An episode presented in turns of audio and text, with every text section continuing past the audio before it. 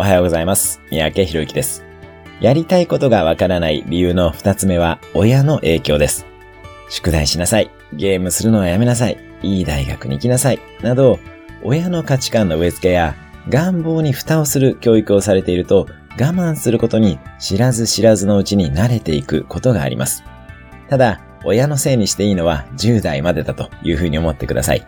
20歳を過ぎたらもう人のせいにするのはやめていきます。親の影響を客観的に解釈して今後の行動をご自身で決めていけばいいだけです。自分の価値観を洗い出して親の影響がないかチェックしていくなども有効だというふうに思います。一方、思いっきり親の影響で蓋をされてきた結果、逆に跳ねる人もいます。抑圧された結果、爆発的に行動するようになります。